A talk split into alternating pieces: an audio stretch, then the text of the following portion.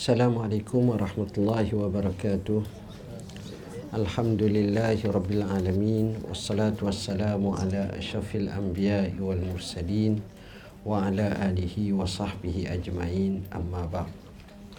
Yang dikasihi sahibul fadilah pengusi uh, barisan uh, kaki tangan UITM pensyarahnya tak lupa kepada uh, sahabat-sahabat daripada pusat Islam UITM muslimin muslimat hadirin hadirat yang dirahmati Allah. Hari ini kita bincang kitab wuduk bila kita sebut kitab wuduk ni maknanya kitab yang kita nak bincang bagi kita cara mengambil air semayang. Dan juga kitab ini seolah-olah sebagai mukaddimah nak semayang. Wuduk ni penting tuan-tuan kalau kita tengok wuduklah yang menyebabkan seseorang itu cahaya pada wajahnya. Saya selalu beri contoh yang paling mudah sekali. Kita tengok dua orang perempuan. Seorang perempuan comel menang Ratu Cantik Malaysia. Orang Cina. Seorang perempuan Melayu yang kulitnya hitam manis biasa tak menang apa-apa umur sama-sama 20 tahun. Maka orang akan tengok bahawa yang menang Ratu Jati ni comel sangat. Comel sangat lawa sangat. Tapi yang Islam ni yang muslimah ni biasa je. Apabila umur 65 tahun yang hak muslimah ni nampak bercahaya bersih muka yang jadi nyonya ni sudah berubah muka. Itu salah satunya kesan daripada wuduk kesan daripada wuduk jadi wuduk ni kesannya cukup besar tuan-tuan. Ada satu kisah yang menarik sahabat kami cerita pada kami. Cerita seorang lelaki malas mayang. Kerjanya bawa driver van ataupun bas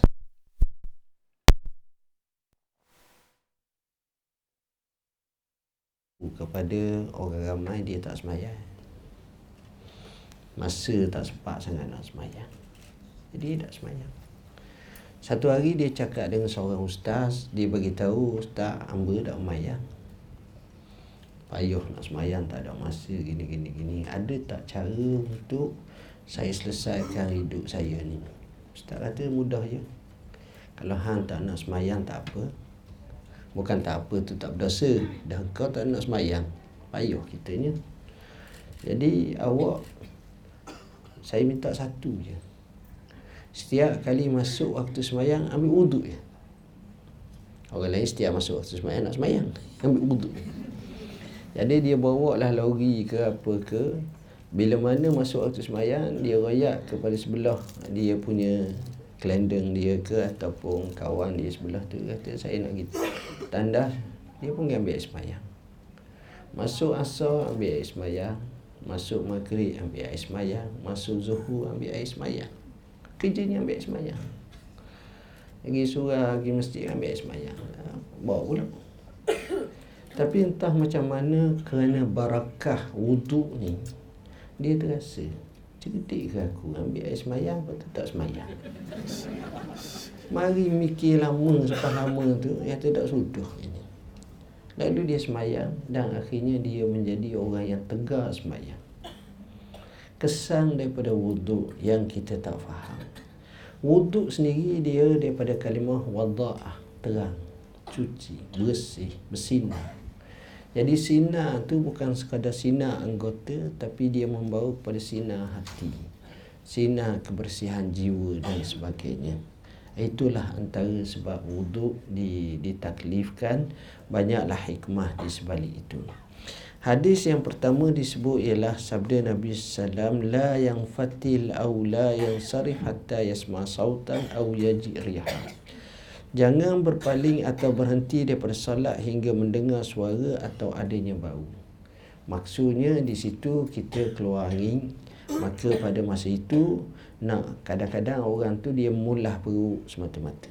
Sebab kita ingat kalau kita ambil air semayang, mudah sangat nak batal air semayang. ha, kenapa adalah terasa keluar ataupun tak dan sebagainya sebenarnya ni tak lain tak bukan adalah gangguan daripada syaitan sebahagiannya.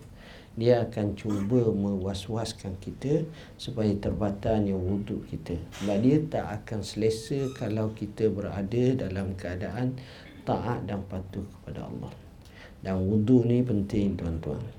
Memang satu perkara yang suka untuk kita istiqamahkan iaitu sentiasa berada dalam wuduk Al-Imam Syafi'i rahimahullahu ta'ala dikatakan meninggal dunia pada tahun 204 Hijrah di kota Mesir dalam usia 54 tahun.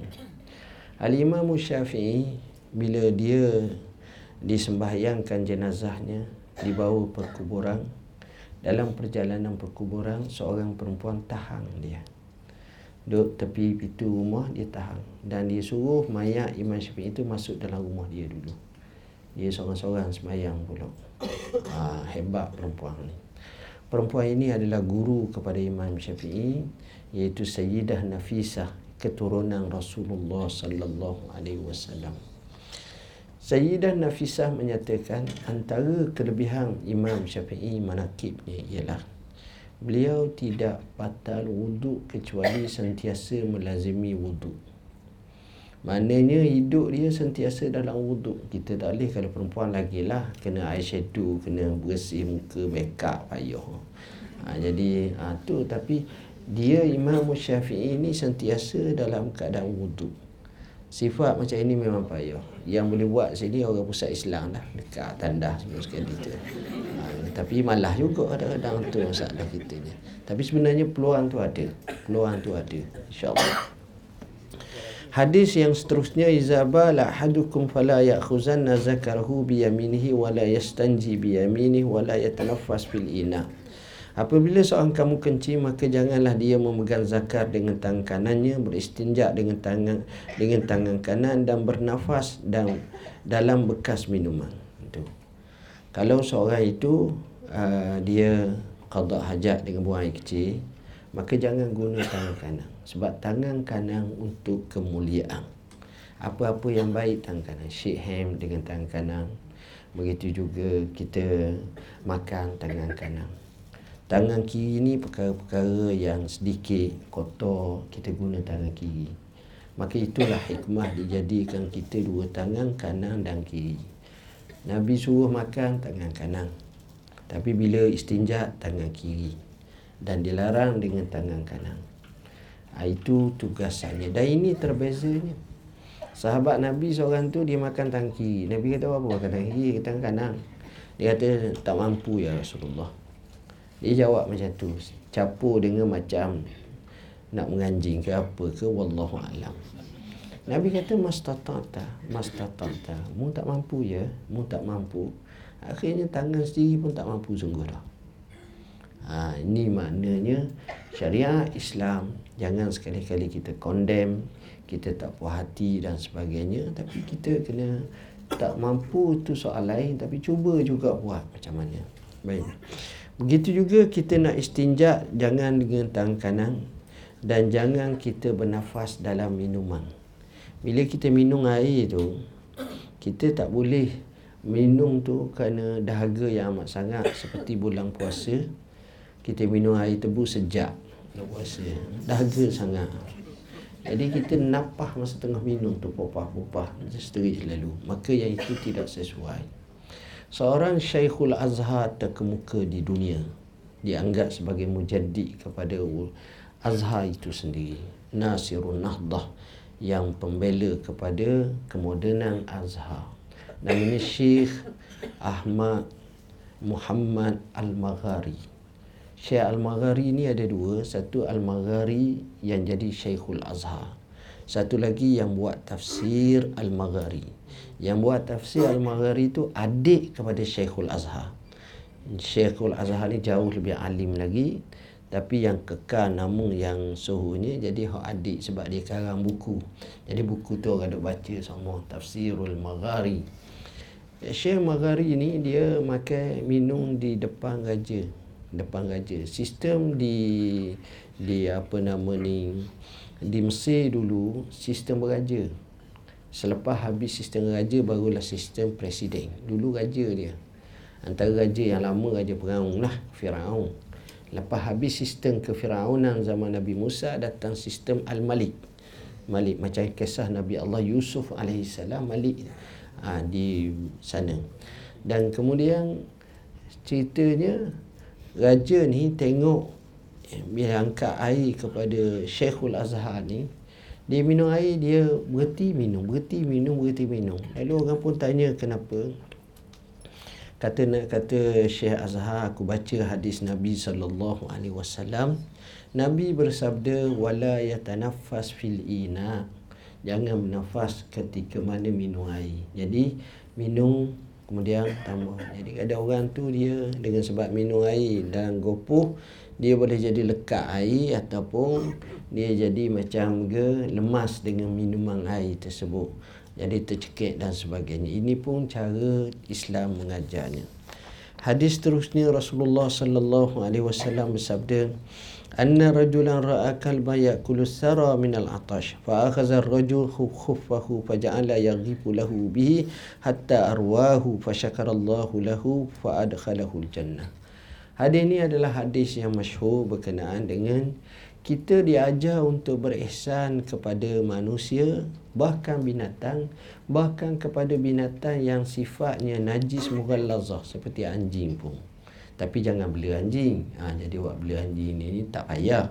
Dari segi ni sampai kepada dia tengok anjing yang lapar dahaga ini dia ambil kasut khuf dia tu dia cedok air dia minum air dia bagi pula ke anjing itu. Dengan sebab itu Allah berterima kasih kepadanya dan memasukkannya ke dalam syurga.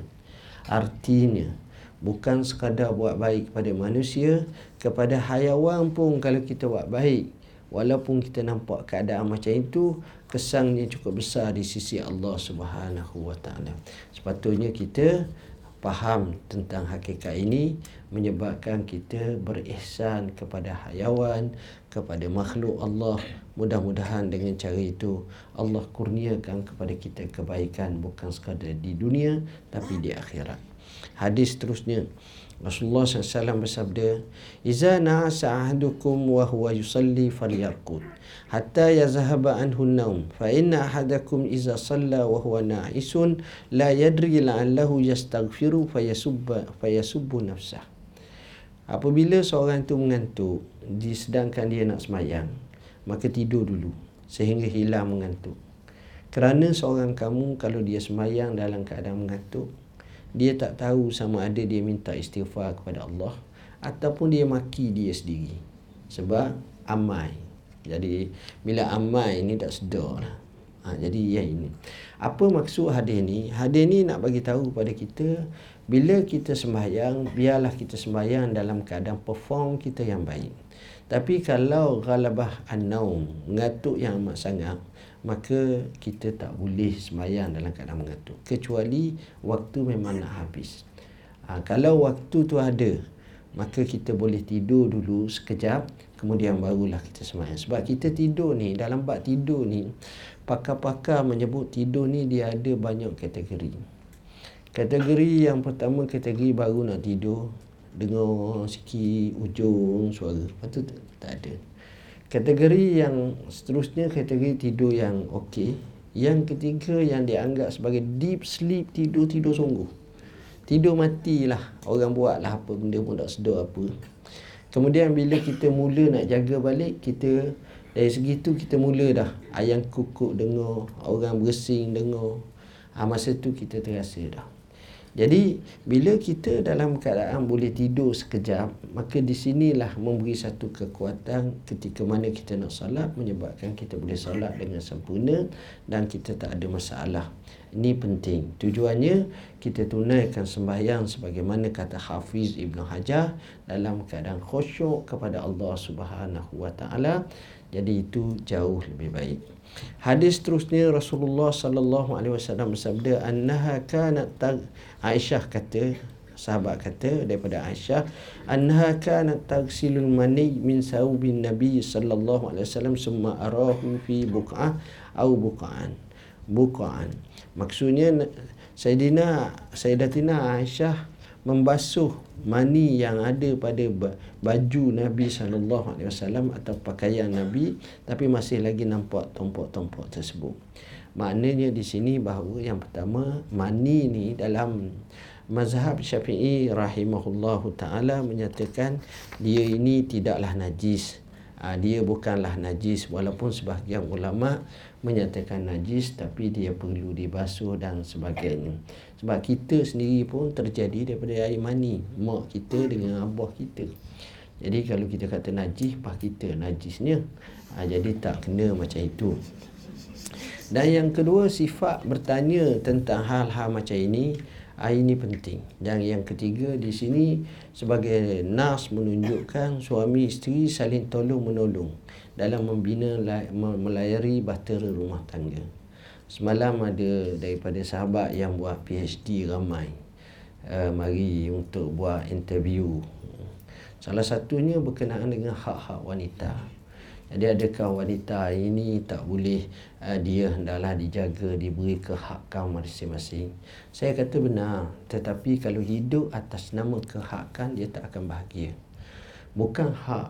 Hidup ni dia berdasarkan kepada isar dan tadhiyah. Pengorbanan suami berkorban, isteri berkorban, akhirnya melahirkan keceriaan dan kebahagiaan rumah tangga. Tapi kalau hak dia lebih kepada takning dan undang-undang, maka klaim mengklaim antara satu sama lain jadi susah dan salah menyalah dan masing-masing saling tidak merasakan tenang antara satu sama lain. Jadi pembinaan bukan berdasarkan kepada hak tapi hak wajib dilaksanakan bahkan lebih daripada itu lagi. Hadis terus uh, bab seterusnya kitabul haid. Kitab haid ini adalah salah satu daripada kitab mengajar kepada kita tentang hukum berkenaan dengan darah. Antaranya kata Nabi kata Aisyah radhiyallahu anha, "Kanat ihdana tahidu summa taqtarisu dam min sawbiha inda tuhriha fatagsiluhu wa tandah ala sa'irihi summa tusalli fi." Bila orang haid, maka cara zaman dulu dia bersih tempat dia dia kena haid itu, kemudian dia boleh sembahyang selepas daripada dia basuh maka di situ menunjukkan haid ini adalah najis Allah menyebut kul huwa azza dia katakanlah dia ni uh, kotor keji dan kotor yang perlu dibasuh yang perlu dibersihkan uh, dan ini hukum dan Nabi sallallahu alaihi wasallam sebagaimana dalam syariat Islam uh, menganjurkan uh, menyebut orang haid ini tak boleh sembahyang tak boleh apa baca Quran dan ada pantang larangnya. Hadis terusnya macam mana cara membasuh haid baginda menjawab khuzi firsatan mumassakatan fatawaddai salasa summa inna nabiyya sallallahu istahya fa'arada biwajhihi aw qal tawaddai biha fa akhadtuha fa jazabtuha fa akhbartuha bima yuridu an-nabiyyu sallallahu alaihi wasallam cerita seorang perempuan ansar Perempuan Ansar ni perempuan yang hebat. Nabi puji perempuan Ansar sebab dia malunya kurang. Apa yang dia tak tahu dia tu tanya je. Ha, direct. Ha, vocal lah. Vocal. Dia tanya. Jadi dia tanya kat Nabi SAW berkenaan cara nak bersih haid ini. Terutamanya kalau perempuan dalam keadaan apa nama ni kita kata uh, dia ni istihadah istihadah ni keadaan haidnya tidak betul dalam keadaan dia tidak dianggap haid tetapi dianggap sebagai darah yang keluar bukan pada waktu yang sebenarnya. Jadi dalam keadaan seperti itu Nabi ajar suruh wuduk dan Nabi ajar supaya dia letaklah sesuatu untuk menahannya maka bila dia tanya sangat Nabi secara detail Nabi ni malu. Bila Nabi paling muka ke arah lain maka sahabat Nabi, isteri Nabi Aisyah faham. Dia ambil tangan perempuan tu, dia heret dan dia ajak bincang. Daripada sini menunjukkan pentingnya ada juga ustaz, ustazah. Kena ada juga ustazah. Supaya dia boleh deal masalah tersebut dengan lebih rasa selesa oleh kalangan wanita. Dan di situ juga ada hukum berkenaan dengan hal ini. Hadis terusnya Rasulullah SAW bersabda Inna Allah Azza wa Jalla wakkala birrahim malakan yakulu Ya Rabbi nutfah Ya Rabbi alaqah Ya Rabbi mudghah Fa iza arada an yaqdiya khalqahu Qala azakarum am unsa Syakiyum am sa'im Famar rizku wal ajal Fayuktabu fi batni ummihi Allah Subhanahu wa taala wakilkan malaikat jaga manusia ni sejak daripada setitis mani Maknanya kejadian manusia ini bukan berdasarkan itu semata-mata tapi berdasarkan kurniaan Allah. Kita atau anak kita semuanya ini namanya kurniaan Tuhan ataupun hebah. Bahasa yang dibahasakan dalam Quran manusia ini ialah yahabu liman yasha'u inasa. Allah hebah kepada siapa anak lelaki ke anak perempuan Allah hebah bukan berdasarkan kepada bila seorang lelaki kahwin dengan seorang perempuan orang lelaki tu sihat ada air mani orang perempuan tu sihat ada air mani mesti dapat anak tak semestinya. Allah Subhanahu wa taala berfirman afara'aitum ma tumnun? A antum takhluqunahu am nahnul khaliqun? Apakah kamu tengok bagaimana air mani itu dipancukkan Apakah kamu yang menciptakannya atau kami yang menciptakannya? Ada orang yang tak dapat anak tuan-tuan. Cerita seorang Saudi yang kaya. Masya Allah kaya sangat dia. Boleh katakan kaya lah bukan kaya sangat dia kaya. Dia kahwin dengan seorang perempuan yang kaya. Tapi perangai mereka ni bagusnya. Hak lelaki tu selalu ke masjid. Satu hari dia datang ke masjid dengan tempoh yang lama tak mari masjid. Maka datang seorang tua yang kampung dia, orang soleh, orang lama, tengok dia, eh apa pasal baik? Nampak muka sedih, uci ni apa pasal? Dia pun jawab, saya ada masalah. Lepas dia tanya masalah apa, dia cerita dia pergi ke luar negara. Sebab dah dia bertahun-tahun dah menikah, tak dapat anak ni, berobat sana, berobat sini. Sampailah satu kes, dia pergi kat pakar yang hebat di Eropah ataupun Amerika. Kemudian mereka ambil test hayawan manawi itu hayawan mani itu cek tengok. Lalu satu result keluar menyatakan minta maaf anda selama-lamanya tidak dapat untuk melahirkan zuriat kerana mani anda tidak berfungsi atau mati. Maka sedih tak tahulah tuan-tuan. Bila dia cakap macam tu Orang tua ni kata dengan spontan Izan fa'ainallah. Kalau begitu mana dia Allah? Bila sebut mana dia Allah Maka terkejut kawan ni Macam mana pula dia cakap macam ni? Dia kata kita ada Allah. Nabi sebut Iza sa'alta fas'alillah Wa iza sta'anta fasta'im billah kalau kamu minta tolong, minta tolong dengan Allah.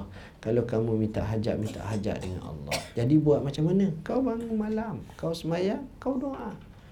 Dia seolah-olah terinspirasi dan mendapat semangat. Akhirnya dia bangun malam dengan isteri dia semayang dan tak berapa lama disahkan oleh pihak pakar doktor menyatakan isteri dia mengandung. Tengok. Hukum akal, hukum sains, hukum perubatan begitu. Tapi bila anak ini, nas ini menunjukkan Tuhan yang beri. Jadi Tuhan yang beri. Dan yang hebatnya, dia bukan masalah rupaan manusia. Bukan masalah genetik manusia. Bukan masalah jantina manusia. Tapi Tuhan juga mentakdirkan secara lebih khusus lagi berkenaan anak tersebut celaka atau bahagia. Ayat itu kita takut. Celaka atau bahagia dan rezeki kita dan ajal kita telah ditentu dah. Cuma kita tak tahu rezeki kita banyak mana ke kita tak tahu. Ajal kita bila mati kita tak tahu. Sebab itu hak Tuhan. Cuma kita boleh minta. Nak murah rezeki baca surah Al-Waqi'ah setiap malam berdasarkan kepada hadis sa' nak murah rezeki sedekah pada jalan Allah nak murah rezeki sentiasa sambung silaturahim maka ini antara sebab rezeki murah Nak panjang ajal, jangan kita buat perkara maksiat. Nak panjang ajal, sentiasa mentaati Allah. Sebab ihfazillah yahfazka. Maka ini dia ajar kepada kita. Jadi urusan hidup kita ini, yang apa yang kita lakukan sekarang ini sebenarnya telah termaktub dalam qada qada Tuhan bahkan telah ada dalam masa kita berada dalam perut mak kita saja lagi sudah terwujud dah maknanya detailnya blueprint Tuhan satu persatu, persatu berkenaan dengan sejarah kehidupan kita dan juga yang akan datang semuanya telah ada jadualnya, peraturannya, ketetapannya yang kita hanya lalu melalui qada qada Tuhan. Cuma kita diajar untuk ibadat kepada Tuhan, kita tak boleh deraka kepada Tuhan, kita sentiasa muhasabah diri. Seterusnya bab yang keenam kitab solat. Kitab solat ini kita nak bincang beberapa hadis berkenaan dengan solat. Dan solat ini adalah salah satu daripada acara yang terpenting dalam kehidupan kita. Nabi sallallahu alaihi wasallam sebut as-salatu imaduddin. Solat itu sebagai tiang seri kepada agama. Maknanya tak boleh putuh dia. Bila putuh dia, maka putuhlah agama seseorang. Jadi tiang seri ni nak tak nak dia mesti kena wujudkan solat. Solat ni tuan-tuan amat penting. Sebab itu dalam mana-mana perintahan Tuhan dan juga arahan Nabi sallallahu alaihi wasallam kita tidak tengok melainkan solatlah yang paling banyak disuruh. Ertinya peri pentingnya dan kecanaan tentang solat adalah perkara yang tak dapat dielakkan. Solat. Jadi solat ni unik tuan-tuan. Solat ni dia mewakili semua keadaan. Maksud saya kadang-kadang mengikut kewaktuan. Masalah waktu. Dia ada solatnya. Bahkan tak cukup dengan itu ditambah dengan solat-solat sunat, malam, rawati, duha dan tahajud, witi dan sebagainya. Solat juga kalau kita tengok, dia tak kira musim. Musim haji, dalam ibadat haji penuh dengan solat. Bahkan dia anjur untuk kita buat solat. Dalam Ramadan ketika kita rancak berpuasa, adanya solat bahkan dia dispesialkan dengan nama solat terawih sebagai tambahan untuk menambahkan lagi koleksi ibadat kita pada bulan Ramadan Al-Mubarak. Jadi solat ni mengambil zakat selalu ayat mengkarinahkan atau mendekatkan dua solat dan zakat. Aqimus salah wa atuz zakat. Jadi maknanya hebat. Salat dengan syahadah. Kita dalam semayang kita mengucap syahadah dua kali. Dalam tahiyat awal dan tahiyat akhir. Menunjukkan bahawa salat ini seolah-olah wujud dalam semua kategori berkenaan dengan rukun Islam itu secara langsung atau secara tak langsung. Salat tuan-tuan. Kenapa? Kerana dia tempat kita munajat pada Tuhan. Solat ini tempat kita berbicara dengan Tuhan. Cerdik pandai kata, siapa yang mahu untuk Tuhan berbicara dengannya, maka bacalah Quran kerana Quran itu kalamullah. Dan sesiapa yang mahu berbicara kepada Tuhan, maka solatlah kerana solat itu adalah tempat hubungan manusia kepada Tuhannya. Jadi bergabung antara dua perkara ini terwujud dalam solat. Bahkan dalam solat juga kita baca dan kita lafazkan ayat-ayat Al-Quran Karim. Dan di sinilah solat ni penting. Dan solat ini disebut betapa hebatnya solat ini sehingga dia memberi high impact dalam kehidupan. Masalah kita hadapi sebagai contoh, kita merasakan suska untuk buat baik dan nak menghendarkan daripada buat jahat. Selesainya dengan solat. Sebab Allah berfirman inna salata tanha anil fahsya'i wal munkar. Sesungguhnya salat itu dapat mencegah segala ke ke, ke perkara yang mungkar dan juga perkara yang keji. Jadi orang salat ini didisiplinkan oleh Allah Subhanahu Wa Taala. Penting tuan-tuan bab salat ni. Jadi tak dapat tidak kita kena salat. Bahkan kalau kita tengok Arahan salat ini teramat banyak dalam Al-Quranul Karim. Bahkan amalan yang dilakukan oleh Rasulullah SAW dan para sahabat salat. Nabi bangun tengah malam tuan-tuan. Nabi sembahyang. Aisyah tanya, Ya Rasulullah, kan ghafarallahu laka ma taqaddama min zambi. Allah ampun dosamu yang telah lalu. Apa pasal kamu susah-susah? Nabi kata, afala akunu abdan syakura. Tak patutkah aku nak jadi hamba Allah yang bersyukur? Artinya Nabi zahirkan dengan cara salat, dengan cara Nabi syukur pada perintah Allah Subhanahu Taala macam itu. Kalau kita tengok Nabi pesan supaya hati kita tenang, jiwa kita tenang dengan solat. Nabi kata, Ya Bilal, arihna bis salah. Wahai Bilal, rehatkanlah kami dengan solat. Jadi solat ni memberi satu momentum yang cukup besar, tenang. Sebab itu orang yang rajin semayang, orang yang kerap semayang, orang yang jaga semayang. Kalaulah bos dia ajak meeting, pukul satu, pukul satu setengah dia dengar suara azan, masih lagi meeting. Pukul 2 baru sudah dia gelisah. Dan dia akan pergi ke masjid Al-Wasiku Billah dia semayang. Sudah dia semayang dia kata apa? Baru rasa lega ha, dia rasa lega rasa. sudah dah semayang. Kenapa dia rasa macam tu? Kerana solat ini sifatnya tenang tuan-tuan. Orang yang serabu orang yang susah kemeluk apa-apa semayang Semayang ini menyelesaikan banyak masalah dalam hidup. Jangan lupa daripada solat. Solat ini adalah amat penting. Jadikanlah solat perkara yang utama dalam agenda kita. Kenapa? Dalam hidup kita, tuan-tuan, kita nak benda apa? Cuba beritahu saya. Nak apa? Nak harta. Harta bukan segala-galanya. Nak wang. Wang bukan segala-galanya. Tapi banyak benda kena wang. Ha, nak naik kereta, nak pergi ha, Mentang-mentang tak sekali-galanya Payah juga kitanya. Tapi nak wang Tapi dia bukan sebagai kemuncak Bukan. Saya baca semalam Jack Ma. Saya tengok eh, saya saya ceramah kepada Dewan Perniagaan Melayu Islam Banyak Dia tu. Saya sebut Macam mana. Dia sebenarnya wang ni sebagai alat Yang kadang-kadang Kita menjadikan dia sebagai tuang Maka silap bila kita meletakkan dan bila kita menjadikan dia sebagai tuan, maka kita jadi hamba. Sebab itu Nabi bersabda, Tak isa dinar, tak isa dirham, tak isa abdul khamisah. Celakalah. Hamba kepada duit dinar, hamba kepada duit dirham perak, dan hamba kepada pakaian yang mewah. Rugi.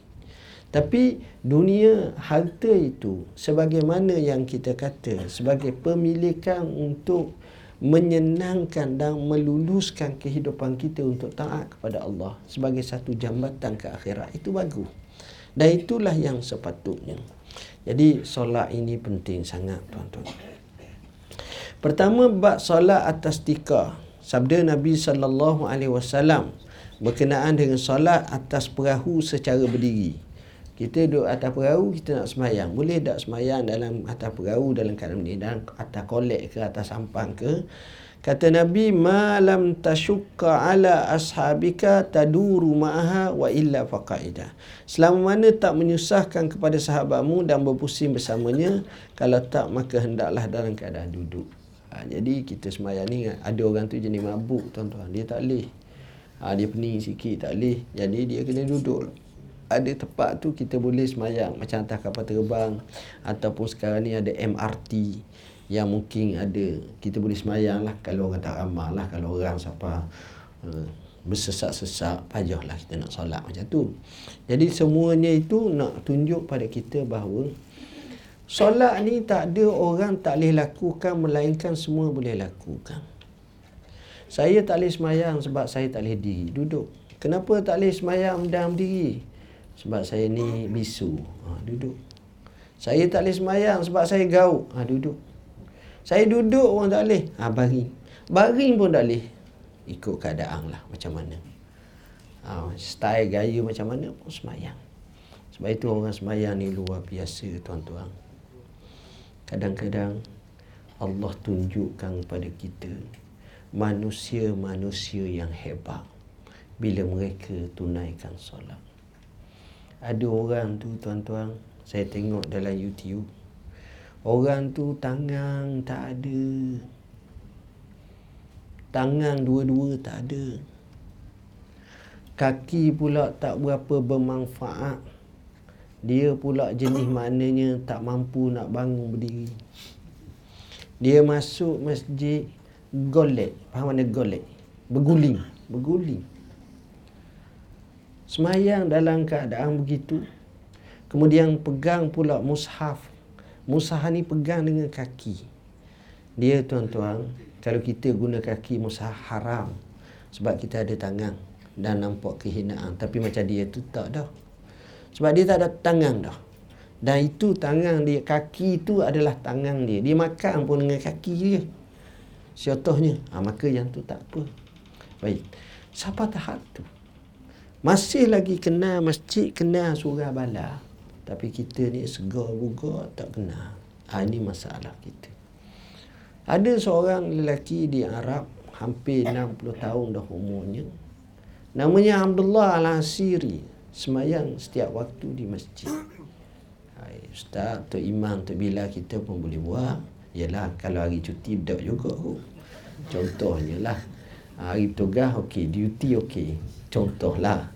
Jadi apa yang kita nak sebutnya, kenapa Abdullah Asiri ni hebat sangat? Hebatnya tuan-tuan, sejak daripada kecil sampai ketua dia semayang di masjid. Semayang fardu. Sebab dia nak pergi masjid tu dengan cara merakuk. Faham mana merakuk? Kerana dia paralyzed.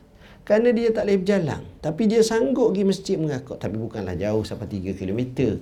Mendekat juga dengan rumah tapi kata orang kau payah nak pergi macam itu. Sebab Allah sebatikan dalam jiwa dia untuk salam.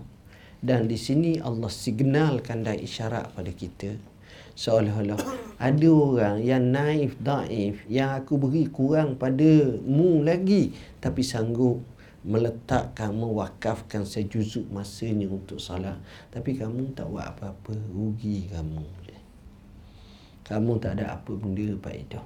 Ha, jadi perkara seperti ini juga kita kena tengok tuan-tuan. Hadis terusnya. Rasulullah sallallahu alaihi wasallam bersabda, "Kunna nusalli ma'an Nabi sallallahu alaihi wasallam fa yadha ahaduna taraf as-saub min shiddatil har fi makani sujud." Kadang-kadang orang zaman dulu tuan-tuan bila dia solat di tempat yang terbuka, tempat yang panas, Contohnya kalau kita ke atas ta, atas, atas, atas, atas tanah ataupun atas simi panas. Jadi boleh tak kita lapik sesuatu untuk kita sujud atasnya? Jawabnya boleh. Seperti mana zaman Nabi dia guna kain untuk dia lapik. Zaman kita ni Alhamdulillah ada sejadah sebagai contoh. Maka boleh tak ada masalah apa-apa. Cuma kalau boleh carilah sejadah ke apa ke yang tidak melalaikan khusyuk kita pada Tuhan. Jangan kita duduk tengok ke tempat tu duduk kaji pula. Sejadah ni made in apa Turki ke daripada Algeria ke ataupun daripada Bulgaria ke ataupun made in biasa ke. Ada bahas pula corok dia macam mana begini-gini. Ha, itu pun lalai. Jadi tak boleh macam tu. Hadis terusnya. Rasulullah sallallahu alaihi wasallam bersabda Inna ahadakum iza qama fi salati fa innama yunaji rabbah aw rabbahu bainahu wa baina qiblati fala yabzuqanna fi qiblati walakin an yasarihi aw tahta qadamihi summa akhadha tarafa ridaihi fa bazaqa fihi wa radda ba'dahu ala ba'din qala aw yaf'alu hakaza. Seorang kamu bila dia semayang sebenarnya dia menghadap Tuhan yang mana dia menghadap Tuhan, dia munajat pada Tuhan antaranya dan antara kiblatnya. Maka jangan dia ludah ke arah kiblatnya, puh, ke depan gitu. Jangan masa semayang. Tetapi hendaklah belah kiri dia, bawah tapak kaki dia. Ha, kemudian dia ambil sebahagian daripada perca tempat uh, apa yang ada padanya kain lalu dia ludah padanya kemudian dia letakkan sebahagian pada tempat yang lain atau dia buat macam tu. Pertama kita kena faham. Ini penting kita faham situasi. Pertama apa makna Masjid Nabi? Masjid Nabi macam Nabi cakap dulu adalah masjid yang terletak di kota Madinah. Masjid Nabi ni luar biasa tuan-tuan. Bila Nabi sampai kota Madinah, Nabi duduk rumah Abu Ayyub Al-Ansari sebagaimana kita tahu kisahnya. Kemudian Nabi nak bina masjid. Bila Nabi nak bina masjid, Nabi cari lokasi. Lokasi yang Nabi pilih adalah satu kawasan di kabilah Bani Najjar. Dan di situ Nabi tengok tanah dan Nabi rasa sesuai. Masjid itu sekarang ni tempat masjid sekarang lah. Hak kecil, hak dalam raudah tu. Itu hak asalnya. Jadi bila sampai kabilah Bani Najjar, Nabi tengok tanah, Nabi rasa seronok tanah tu. Nabi pun pilih tanah tu. Dan tanah tu milik dua orang anak yatim. Lalu Nabi kata dia tanah ni dia nak nak buat masjid. Anak yatim tu kata tak apa lah. Ambil saja ya Rasulullah. Allah kata tak. Saminuni. Hendaklah perhargakan untukku. Atau caranya Nabi panggil valuer lah. Ataupun penilai tanah. Berapa harga tanah situ. Lalu dinilai. Bila sudah dinilai harga tanah. Sayyidina Abu Bakar As-Siddiq ambil duit dia terus bayar kepada kepada dua anak yatim ni.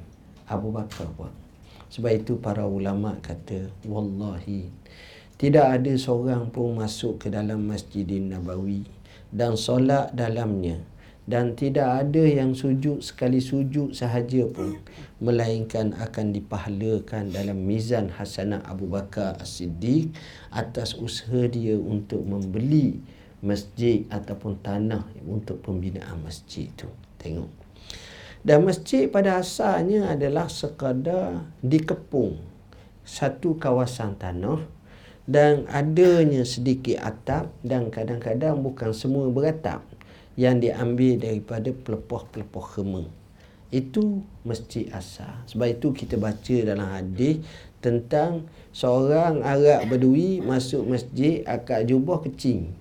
Sahabat kejar nak kejar nak marah. Nabi kata dah oh, jangan jangan jangan biar biar biarkan kemudian nabi kata khuzu zanuba minal ma ambillah satu timba air kemudian jiru atasnya. Ha, jadi di situ kerana suasananya ketanahan. Jadi tanah ni dia mengesak dalam. Ha, itu keadaannya. Kalau sekarang kita kok ludah pu bekas kita inguh pula depan orang nak semayang kok nengunglah tah dai ha, jadi itu suasana berbeza. Yang kita kena faham dalam keadaan wakil tu. Dan di sini nak gambarkan air liu tak najis. Air liu tak najis tapi kotor. Faham mana? Cemah, cemah. Duduk dalam mulut tak apalah. Tapi bila keluar mulut ni, ni dia benda kotor dengan najis beza. Kuah gula tupah tupah atas baju kita. Bukan najis. Kalau najis makan apa? Benda najis. Minum apa? Benda najis. Tapi dia kotor. Ha, kotor lain, najis lain. Semua yang najis tak semestinya kotor. Dan semua yang kotor tak semuanya najis. Ada benda yang najis tapi tak kotor. Ada juga macam anjing. Orang bersih. Dia mandi anjing tu lebih kuat daripada mandi dia. 14 kali sehari dia mandi anjing dia. Dia sabung, dia shampoo. Nampak bersih anjing dia. Tapi najis. Bukan tak najis. Mazhab kita kata najis. Ha. Ada benda kotor tapi dia tak najis. Ha. Kotor macam saya sebut contoh tadi lah. Ha. Itu sebahagian daripada cara ini. Hadis seterusnya kan Nabi sallallahu alaihi wasallam yuhibbu tayammuna mastata'a fi sya'nihi kulli fi tuhurihi wa tarajjulihi wa tana'ulihi. Adalah Nabi SAW suka mengkanangkan. Maknanya memulakan dengan yang kanan. Sekadar mungkin, semampu mungkin segala urusannya. Kebersihan dia yang kanan kebersihan yang kanan tu bukan maknanya dia nak cebok dia punya qada hajat bukan. Maksud di situ kalau dia ambil wudu dia basuh anggota kanan dulu. Ha, dia guna sebelah kanan.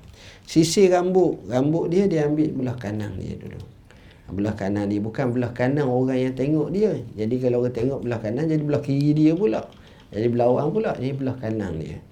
Ha, cara Nabi biasanya dia belah rambut tengah dia belah rambut tengah, rambut Nabi ni panjang, hitam, dia ke arah ikal, ekal sikit, maknanya macam berombok sikit pada ujung rambut dia. Dan rambut Nabi ni tak ada yang warna ubang kecuali hanyalah beberapa belas helai sahaja tak kala dia nak mati.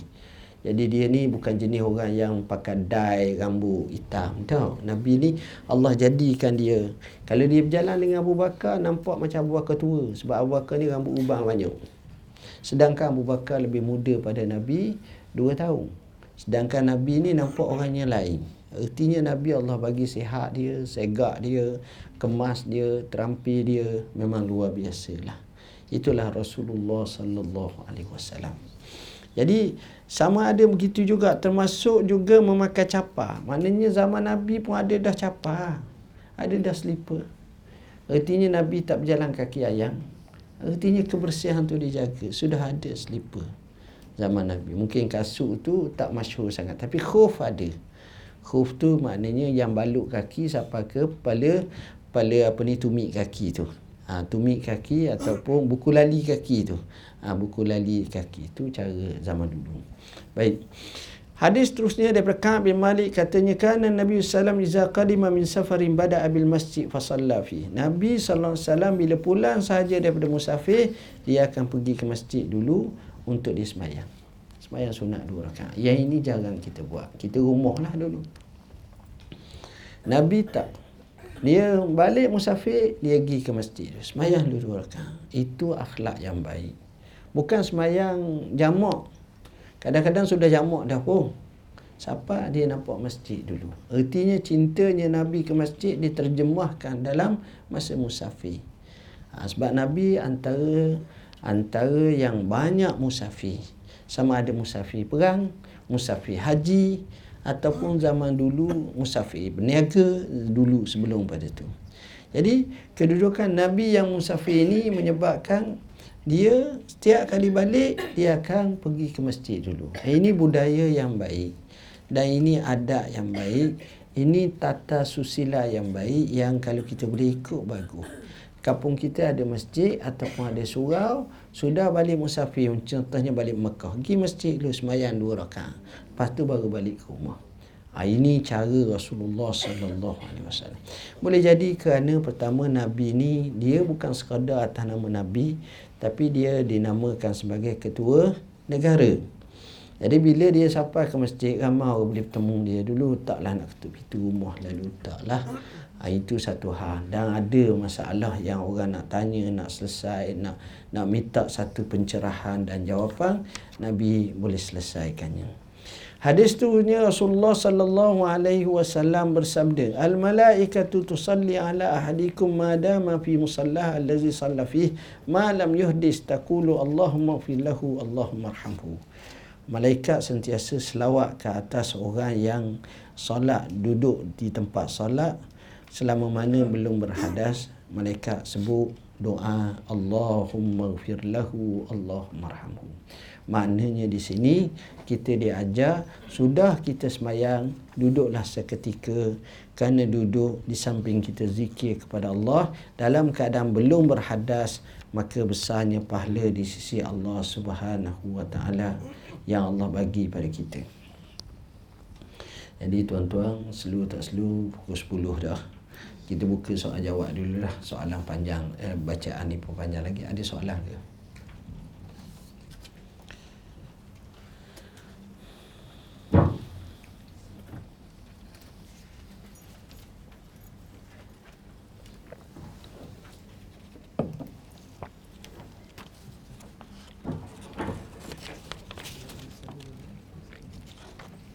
Uh, Bismillahirrahmanirrahim. Ini ada beberapa soalan. Soalan pertama, saya cuba untuk melakukan perkara-perkara yang sunat dilakukan sebelum berwuduk. Timbul kemusykilan apabila saya berpuasa, adakah boleh diteruskan berkumur-kumur dan memasukkan air ke hidung semasa puasa? Boleh. Berdasarkan kepada Nas, Rasulullah SAW menyatakan, kata Nabi, Fabalir fil istinsyaq illa an takuna sa'imah. Hendaklah kamu bermubalarah maknanya bersungguh-sungguh ketika mana kamu beristinsyak kecuali kamu dalam keadaan berpuasa. Maknanya istinsyak yakni masuk air ke dalam hidung tu tetap diteruskan lagi tetapi kalau dia berpuasa maka dia tak boleh untuk nak teruskan uh, apa nama ni uh, melampau. Maknanya buat banyak. Tapi kalau buat sikit maka hukumnya adalah dibolehkan uh, soalan seterusnya ialah saya ingin untuk mengikut sunnah Rasulullah SAW dengan bersugi menggunakan kayu sugi. Tetapi tiada ilmu yang cukup untuk mengamalkannya. Boleh pencerahan dari saya bersama untuk menerangkan secara detail cara menggunakan kayu siwak tersebut. Pertama, kayu siwak asalnya ialah daripada arak. Arak ni sejenis nama kayu, akar kayu yang dibuat. Nas menunjukkan bahawa Nabi suka bersuki. Dalam riwayat yang masyhur dengan pelbagai lafazan, Rasulullah sallallahu alaihi wasallam bersabda, "Laula an asyqa ala ummati la amartuhum bisiwa inda kulli wudu wa fi riwayatin inda kulli salah." Kalaulah tidak menjadi kemudaratan kepada umatku, nescaya aku akan perintahkan kepada mereka untuk bersugi setiap kali wudu satu riwayat setiap kali nak salat. Jadi wudu sugi ini kalimah sugi ini ada beberapa kelebihan. Pertama dia mendapat keredaan Tuhan. Yang kedua dia membersihkan mulut. Yang ketiga kata sebahagian ulama dia mencerahkan mata manusia. Dan fadilat sugi boleh dibuat kajian oleh para ulama oleh pakar-pakar saintis berkenaan dengan kelebihan satu persatu tentang sugi ini. Cara bersugi ada dua pandangan. Pandangan yang pertama membawa daripada kanan ke kiri, kedua daripada atas ke bawah. Ada dua uh, keadaan dan setengah kata termasuk juga disugikan juga di langit dan juga kawasan-kawasan sekitar dengannya tetapi asal sugi ini ialah kepada gigi itu hak asalnya uh, sugi tersebut dan sugi ini tidaklah kita boleh bersugi sehingga dalam keadaan mencemarkan orang lain orang tengok pun nampak jijik dan sebagainya dengan keadaan yang tak kena ada cara dia lah. Ha, dengan sedikit dengan keadaan menjaga tata susila adat dan sebagainya. Sebab itu masa wuduk amat sesuai kan depan tu ada air dan sebagainya dan boleh berkomor-komor selalu dan boleh bersih keadaannya.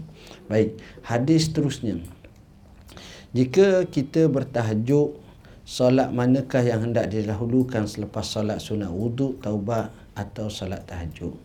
Perkara pertama mengikut apa yang diajar oleh Rasulullah SAW bila kita selesai sahaja kita ambil wudu waktu malam sembahyanglah dua rakaat dengan sembahyang yang ringan. Maksudnya ringkas mudah. Maknanya tak lama. Selepas daripada itu barulah tahajud iaitu kita lakukan solat dua rakaat atau empat rakaat atau enam rakaat atau lapan rakaat setengah riwayat sampai sepuluh rakaat tapi yang penting ketika mana tahajud adalah di mana kita gunakan masa yang panjang untuk kita rokok, kita sujud, kita ibadat kepada Allah Subhanahu Wa Taala dan kita qiyam pun lama. Kemudian kita akhiri dengan salat witir sama ada satu rakaat atau tiga rakaat salat witir. Maka itulah tertib yang diajar berdasarkan kepada banyak nas apa yang Nabi SAW lakukannya. Hadis terus uh, uh, soalan seterusnya saya telah mendaftar untuk berkorban di Malaysia. Saya ingin berkorban di luar Malaysia yang sangat memerlukan. Oleh kerana sebaik-baiknya satu rumah ada seorang yang berkorban jadi saya bagi nama adik saya kerana dia belum pernah berkorban. Betulkah cara ini? Boleh tak jadi masalah. Kita nak meramaikan. Dan kita bagi pun satu perkara yang baik.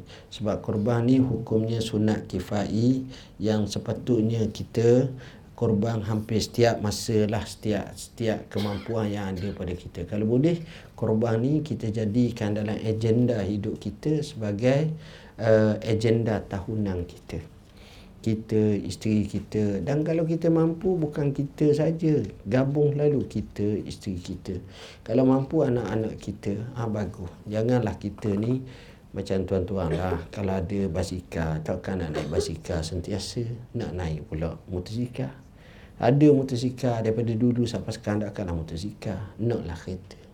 Ada kereta, bukanlah nak kereta saja, naklah kereta comel pula. Jadi berlaku peningkatan. Jadi kita janganlah daripada umur kita maru kerja di di apa ni di UiTM sapalah kita tua satu bahagian semua la ilaha illallah ya istiqamah dengan satu bahagian buat buat seekor lembu sekali Ha, jadi benda-benda macam itu kita kena cuba ubah. Yelah bagi kita duit tu habis betul. Tuan-tuan, kita kena pakai satu konsep yang cukup mudah. Tuan-tuan simpan duit RM5,000 pun tuan-tuan tak kaya. Tak akan kaya dengan sebab RM5,000 tuan-tuan simpan. Dan tak akan miskin apa-apa kedana dengan sebab tuan-tuan korban untuk RM5,000 tu. Jadi, bila kita faham konsep macam tu, barulah kita rasa senang. Nabi SAW bersabda, Man wajada sa'atan falam yudahi fala yakribanna musallana. Siapa yang dia ini ada keluasan, ada kemampuan untuk korban. Tapi dia tak korban. Nabi kata jangan hampirlah tempat semayang kami. Dalam bahasa mudah, kalau orang kita tak, dah sama hari ya, payah nak payah bahasa nak kena kerut dah lalu. Seolah-olahnya macam tu lah. Jadi perkara ni kita kena ajar. Kena kena kena didik jiwa kita. Kita kena korban. Dia korban ni penting benda tu nampak simple tapi mengajar kepada kita erti sifat sahak, sifat dermawan, sifat untuk isar, sifat untuk pengorbanan. Eh buat tuan-tuan, ada rezeki macam mana pun sebab korban ni kita tak boleh buat tiap-tiap tiap-tiap hari. Dia waktunya lima hari je. Empat hari je. Hari raya korban, tiga hari tasyrik. Itu saja. Lain pada tu dah kita baru dapat duit, kita rasa baru semangat, baru dengar ni nak korban sekarang dah. Tak boleh. Hari ni pun tak boleh. Ni pun Zulhijjah dah ustaz. Walaupun dia ada waktu dia. Dia ada eh, dia ada tahdid masa dia. Dia ada hak dia. Jadi kita kena faham tentang korban seperti itu. Cuma bagi saya, korban ni luar negara dengan dalam negara. Nombor satu, jangan mikir masa kita nak korban murah dan mahal. Ha, jangan kita dok mikir hak mana murah hak mana. Luar negara murah saya 300 ya. Ha, dalam ha. Konsep tu kena buang dah tuan-tuan. Konsep ni kena buang. Yang pentingnya kita tengok keperluan. Kadang-kadang tuan-tuan, ni saya beri contoh mudah. Kita kerja di UiTM. Gaji kita tak banyak, lebih kurang 8000 sebulan. Contohnya. Ha, jadi 8,000 dah dapat dah jusasi ataupun dapat dah kita kata 54 ataupun 52 atau 48 atau 84 ada yang 84 ha, dapat dah. Jadi bila kita dapat kita dah rayak ke mak kita dah rayak ke abah kita kita ni alhamdulillah dapat 54 dah. Dulu 45 sekarang 54 dah. Ha, kita dah rayak 54 Tuan-tuan, anak beranak kita tak apa hebat. Keluarga kita, jiran kita tak apa hebat. Tiap-tiap tahun kita balik kampung kita. Balik Belenggang, bawa welfare. Sampai fire kereta tu. Hebat nampak. Pakai spek hitam rebeng. Oh, Siapa sudah jabat salam. Orang kampung, soalan biasa dah tahun ni dah korban. Eh, saya tiada tahun korban. Oh, hebat. Saya tak main ya, korban. Memang saya tiada tahu. Sejak 15 tahun hari itu, sejak kerja UiTM saya korban. Kat mana? Noh lah, Kemboja. Tempat tiga tu. Ha, cuma baru ni je saya buat di Syria tadi. Begitu. Orang kampung ni akan rasa dia kata apa? kaya tak boleh nak tupang. Tak ada benda dia. Dia pula duk tupang orang lain. Hak korban, hak orang lain duk duk perubuh ke lembu orang lain ni. Dia tak ada. Jadi perkara macam ini tak sesuai tuan-tuan. Bila mana kita orang kampung kita, kita korban ni, orang ni lah yang akan doa kat kita. Orang ni duk kata dia ni kaya, dia ni baik. Eh dalam ramai-ramai tu ada juga jenis kecil manis, darah tinggi, mulut masing. Jadi kena juga dia sebut baik-baik, dia kaya-kaya, kaya sungguh kita. Kalau tak kaya pun, berarti RNR, makan roti kaya dulu. Ha, aku dapat kaya. Ha, saya selalu itu, saya nak makan roti kacang, roti kaya. Ha, roti kaya. Roti iti lain tak, nyo tak mau, kacang tak mau, kaya, nak kaya. Ha, boleh makan roti kaya.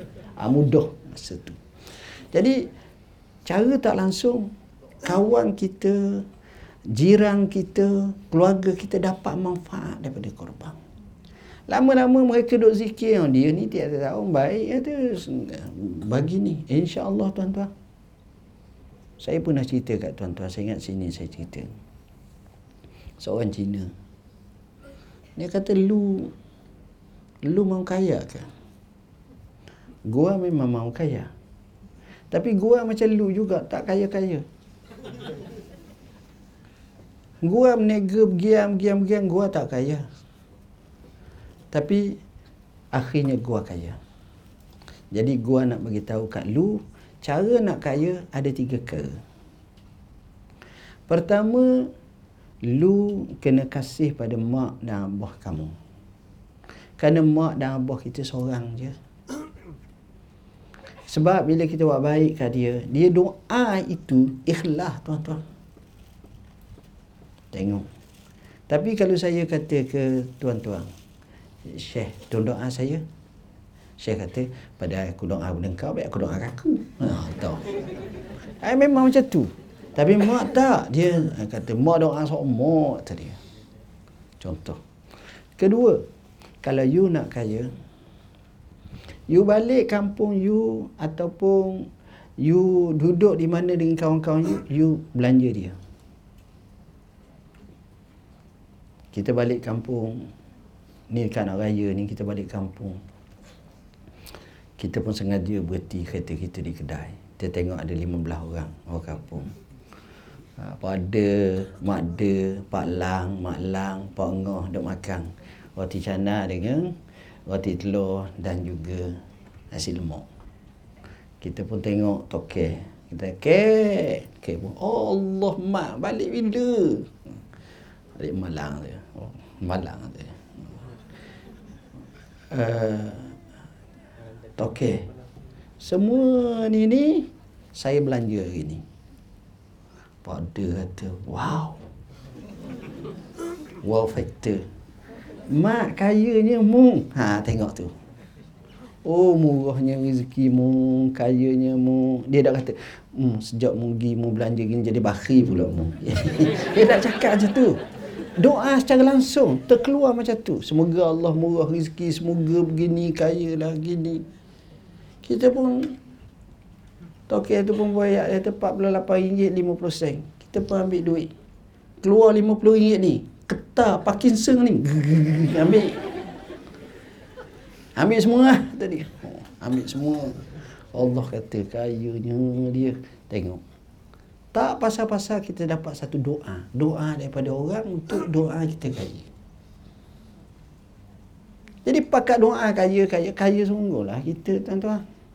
Tak kaya pun jadi kaya. Tengok. Dua. Yang ketiga kalau kita nak kaya kata dia. Berkawan dengan orang kaya. Kita tak. Kita berkawan dengan orang nak jadi kaya. Hak tu masalah. Kita pergi kat mak. Macam mana kita nak jadi kaya? Oh, mak kata. Syekh, nak jadi kaya mudah je. Kita kena tengok teori Jack Ma kita kena tengok teori Westway. Kita kena tengok baca teori Warren Buffett. Dan kalau terbaiknya kena tengok teori Bill Gates. Dan kita boleh tengok pula cara macam mana biografi apa ni Said Mukhtar Bukhari. Oh cantik gini gini gini. Sudah bercakap wah wah strategi ni dia pun kata dia. Ma pinjam duit 50. La ilaha illallah. Hang cakap teori langit bumi tah kau kaya milioner milioner pinjam aku pula. Hang mari 20 dah lagi. Dah lah makan aku banyak. Ah tu jangan kawan macam tu. Itu auta lebih. Kita silap. Kita duduk sebut hak tu. Ha tu jadi tak apa nak kaya kita tu. Saya baca semalam sebab saya kena bentang isu apa ni perniagaan dalam Islam sebagai rasmi. Jack Ma kata saya. Dia kata untuk nak jadi kaya ni, nak jadi berjaya dalam perniagaan, saya berjoging. Saya bertai chi. Dan berjoging ni, saya tengok masyarakat Cina ni banyak sangat dan ramai berjoging. Jadi saya pun berjoging juga. Tapi saya tengok orang kaya berjoging. Saya dapati kalau orang miskin jogging pukul 7 pagi, contohlah. Orang kaya pukul 9 pagi. Saya fikir kenapa dia berjogging tak sama dengan orang lain pukul 7 juga. Dan dia ada waktu dia tersendiri. Sebab mungkin kerana hak ni hak jenis ramai-ramai jadi sibuk dia malah bahasa dengan orang sibuk. Dan bila saya tengok, saya tengok dia daripada jauh apa yang dia buat. Saya cuba menyelami apa yang sedang dia fikir. Orang kaya ni mikir apa-apa. Macam kita, macam tuan-tuan ni mikir bila Ustaz Zul nak berhenti ni. Ha. Lain cara mikir tu. Nak makan apa, nak ni ni.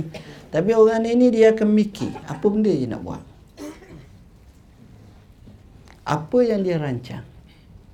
Apa yang dia nak laksanakan. Jadi, saya duduk perhati, saya duduk fikir, saya duduk tengok dan saya cuba rapat. Kalau tak boleh rapat, saya tengok gaya dia, cara dia hidup melihat gaya, cara orang berjaya, kita akan tengok dia ada satu special. Tuan-tuan tak mungkin boleh merubah dunia. Tetapi tuan-tuan boleh merubah diri tuan-tuan. Kita nak ubah orang payah, tapi ubah diri kita. Maka orang akan berinteraksi dengan kita macam orang berinteraksi apa yang kita kehendak. Tengok cara dia. Jadi daripada situ kita faham. Maksud saya di sini ialah bila mana kita nak buat, biar kita buat tu orang rasa, orang nampak, orang bukan kerana orang riak, bukan.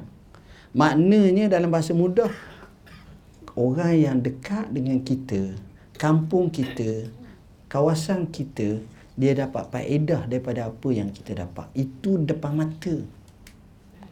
Hak kita nak korban luar negara silakan. Tapi hak depan mata ni penting sangat. Sebab ini orang yang sakit bangun kita pun, uzur pun, dialah orang-orang yang kita harapkan. Wallahu alam. Ada soalan lain? Oh, ni ada satu soalan lagi. Okey. Solat hormat waktu adakah sunnah uh, sunnah atau tidak? Jika uh, sunnah maka waktu bila dituntut untuk melakukannya dan bagaimana? Yang ini sila rujuk dalam jawapan kita www.muftiwilayahpersetuan.gov.my Cerita solat sunat waktu ni bahas panjang hormat waktu. Dia biasanya kesnya apabila faqidut tahurain. Fakidut tahura ini maknanya orang yang lupa dua cara untuk bersuci. Dua-dua tak boleh. Dia tak ada air nak ambil wuduk. Dia tak ada tanah untuk nak nak tayamum. Waktu ai nak mayang macam mana? Waktu masuk dah, cari tak ada dah. Macam mana nak buat ni? Ha, contohnya orang yang terpenjara. Penjara pula bukan penjara Islam contohnya. Jadi nak macam mana? Takkan tak semayang? Nak semayang. Maka semayang itu dipanggil semayang hormat waktu. Jadi kerana syarat sah semayang berwuduk. Syarat sah semayang bertaharah. Syarat sah semayang kalau tak ada wuduk, tayamum. Tapi dia tak boleh dua-dua. Jadi macam mana? Hormat tak? Ah boleh hormat. Jadi situlah timbul maksud semayang hormat waktu. Yang cuma orang yang kaki semayang ni dia tak dapat tidak dia kena semayang lah dia gaji. Bukhari rahimahullah sebut dalam kitab dia uh, cerita tentang sahabat yang pergi cari kalung yang tercicir oleh Aisyah radhiyallahu anha dan kisah sembahyang hormat waktu disebut. Uh, soalan seterusnya, niat kurban untuk sekeluarga atau untuk diri sendiri sahaja? Oh, contoh lembu sebahagian kita niat buat kurban untuk sekeluarga atau untuk diri sendiri. Niat untuk diri sendiri atau untuk seorang sebab sebahagian seorang tetapi share kongsi pahala tak apa. Share kongsi pahala tak apa. Tapi dari segi niat memang niat seorang lah sebab dia sebahagian tu untuk seorang. Wallahu alam. Ada soalan lain.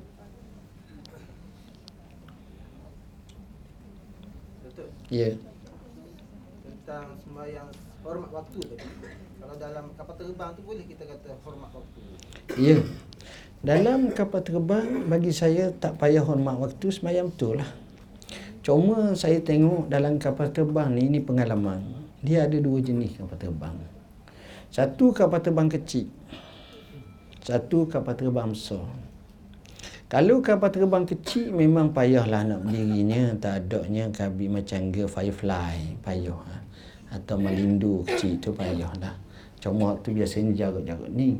Tapi kalau kapal terbang Airbus 380A, ha, tu besar. Atau uh, 777 atau 757 atau 747. Ha, bukan 737 lah, besar-besar tu situ ruang semayang ada. Kalau bahkan kalau pergi Mekah ni pula ada belakang tu dia boleh buat macam musalla pula. Tempat semayang pula. Boleh semayang pula ada. Dan kalau tak pun kita boleh minta dengan pramugara pramugari nak semayang sini. Dia bagi. Bahkan kadang-kadang tu saya ada dua lah. Kadang-kadang naik ekonomi, kadang-kadang ada orang bagi bisnes kelah. Kalau bisnes ni lagi mudah semayang luahnya tepatnya mudahnya semayang tak ada masalah apa-apa. Bagi saya duduk dalam kapal terbang inilah satu peluang untuk kita semayang. Kita semayang di tempat yang paling tinggi. Ada kapal terbang tak ada terlalu tinggi. Uh, tinggi sungguh kita semayang tempat tersebut. Uh, jadi kita pun rasa seronok kita boleh semayang tempat-tempat macam itu. Dan ini menjadi saksi kita pada hari akhirat kelak. Maknanya kita mengambil slogan apa yang Allah perintahkan iza kum tafihim fa aqamta lahumus salah jika kamu bersama dengan mereka semayanglah di mana-mana pun. Jadi kamu boleh semayang.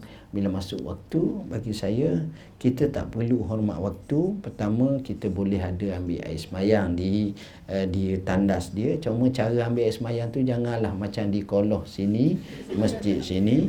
Kita ambillah seminimum mungkin supaya tidak menimbulkan apa-apa masalah pada pramugari-pramugara pula. Siapa air tumpah begini-begini kita pandai-pandailah sesuaikan. Kemudian kita boleh sembahyang aa, ah, di mana kalau tak ada apa-apa pun bawalah tuala sikit ataupun apa ni sapu tangan ke ataupun aa, ah, mintalah hak kain sedimuk kita kita letak atas tu kita sembahyang. Maka kita mengadaklah kita tanyalah arah kiblat lebih kurang. Fa nama tuailu sama wajhullah maka di situ kita sembahyanglah cuma kalau rasa gaya untuk berdiri takut gegar langgar awan dan sebagainya maka pada masa itu kita boleh dalam keadaan duduk tak jadi masalah berdasarkan hadis yang kita baca tadi sembahyang atas kapal ataupun atas perahu yang takut goyang dan pening mabuk dan sebagainya. Wallahu alam. Ada soalan lain kita lagi datang yeah. tentang korban tadi hmm. ada orang kata afdalnya si yang korban tu yang agih daging kepada fakir miskin ya yeah. Kalau fakir miskin kata banyak sangat daging ni tak tak boleh nak makan so dia dijual daging tu dapat duit bagi duit kepada si fakir miskin okey dia sebenarnya yang afdal ni tuan-tuan uh, memanglah asalnya bagi uh, orang yang korban tu bagi sendiri. Tapi kita tengoklah situasi suasana. Uh, contohnya kalau uh, di tempat kita di masjid kita ni uh, pihak pengusaha masjid telah uh, buat ketetapan sebab mereka yang handle kita datang pun belenggang je. Nak setuh daging pun air basuh. Ha, ambil sisi sikit-sikit. Ha, tu payahlah kalau macam gitu nak bagi macam mana. Ha, nak tu. Jadi keadaan-keadaan macam ni kita kena runding baik. Ha, cuma bila dah dibahagi ada setengah masjid tu untuk pengkorban ataupun peserta dia bagi 5 kilo. Ha, atas 5 kilo kita nak bagi kat anda kita lah atau sebahagian daripada itu dia bagi untuk umum semua sekali. Itu mengikut budi bicara perbincangan antara ahli korban ini. Dan begitu juga contohnya masalah yang dipanggil sebagai wakalah. Ha, kita kadang-kadang kita nak wakil orang yang korban tu uh, pelaksana korban tu macam masjid. Jadi kita wakil umum lalu. Kadang-kadang kita nak datang pukul tujuh setengah tapi kapal ataupun kereta kita pamcik tayar. Jadi bila kita wakil dia boleh selesai walaupun masyarakat tu walaupun kita tak ada lagi masa tu tak apa dah sebab kita wakalah dah. Ha, jadi benda-benda macam itu ni pun kita kena detailkan sikit. Jadi daging korban yang awalnya kita bagi mentah soal orang yang nak jual selepas hari itu itu atas dia. Bukan atas kita kita pergi jual dulu tu bagi duit bukan tu kerja kita. Kita disunatkan bagi daging korban. Sebab gini, kita tengok pada. Pada ni miskin, contoh. kita tengok dia kita bagilah 3 kilo kat dia dia kata banyak agak 3 kilo ni dia kata, tapi jarang kata banyak biasa tak cukup lagi tak tiga biasanya lah ha, jarang orang kata banyak sangat itu kalau dia warak betul lah ha. Tiga kilo ni dia nampak dah dalam kepala dia nak jual dua kilo, nak makan sekilo contohnya. Tapi jarang lah berlaku. Bila dia cakap dia nak jual dua kilo, dia nak ni, dia balik. Balik rumah, bini dia kata apa? Oh, kita jual dua kilo. Bini kata tak boleh, kita makan lah. Dua tahun setengah dah tak makan daging. Nak kan nak jual pula kata dia. Ha, jadi ni lama dah tak makan daging. Ya. Ataupun tengah dia ambil ni, tiba-tiba ada orang keluarga dia datang. Ha, dia kata, ah bagus juga. Jadi selesaikan daging korban tersebut. Jadi mungkin dia boleh berubah lagi memikir tu macam mana dan dia nampak orang ni orang ni. Kita kan kadang-kadang. Jadi perkara-perkara tu maka sesuai lah kita bagi metoh lalu kat dia atas dia lah. Wallahualam. Ya. Yeah.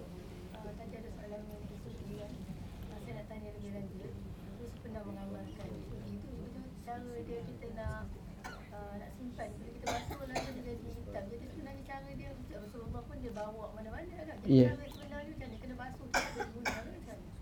Uh, basuh tu atas kita lah. Kita nak basuh pun tak, uh, tak apa. Kita tak nak basuh pun uh, tak apa.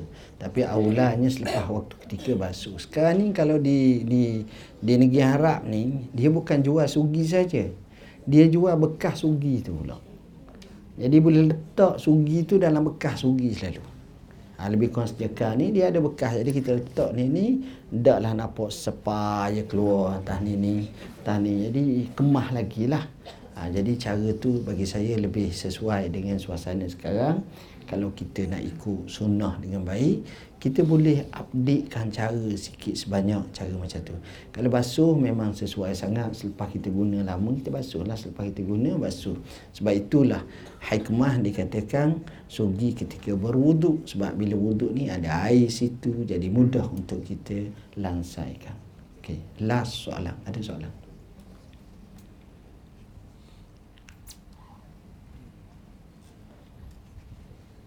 Tadi dah. Ada lagi soalan? Okey, yang pertama sekali saya nak ucapkan selamat hari raya Aidil Adha. Cuma ada beberapa pesanan. Pesanan yang pertama, uh, tuan-tuan perlu tahu bahawa 10 awal Zulhijjah adalah waktu prime, waktu utama. Kalau boleh, waktu ni lah kita usaha sungguh-sungguh kita semayang malam. Kita banyakkan zikir, kita banyakkan sedekah.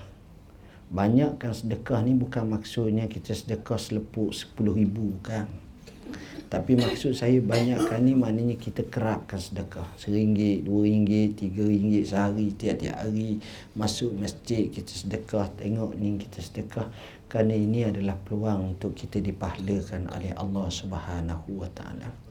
Dan seterusnya kita juga jadikan untuk waktu kita korban tu kita kena ada niat untuk kita korban. Kalau kita sempat kita carilah duit untuk kita korban. Jadilah korban ni setiap tahun sekali kita korban. Kalau kita berkemampuan kita kerja laki kita kerja laki kita pun okey ha, buat dua bahagian dan paling aula lagi kalau dapat dua ekor kambing seekor-seekor.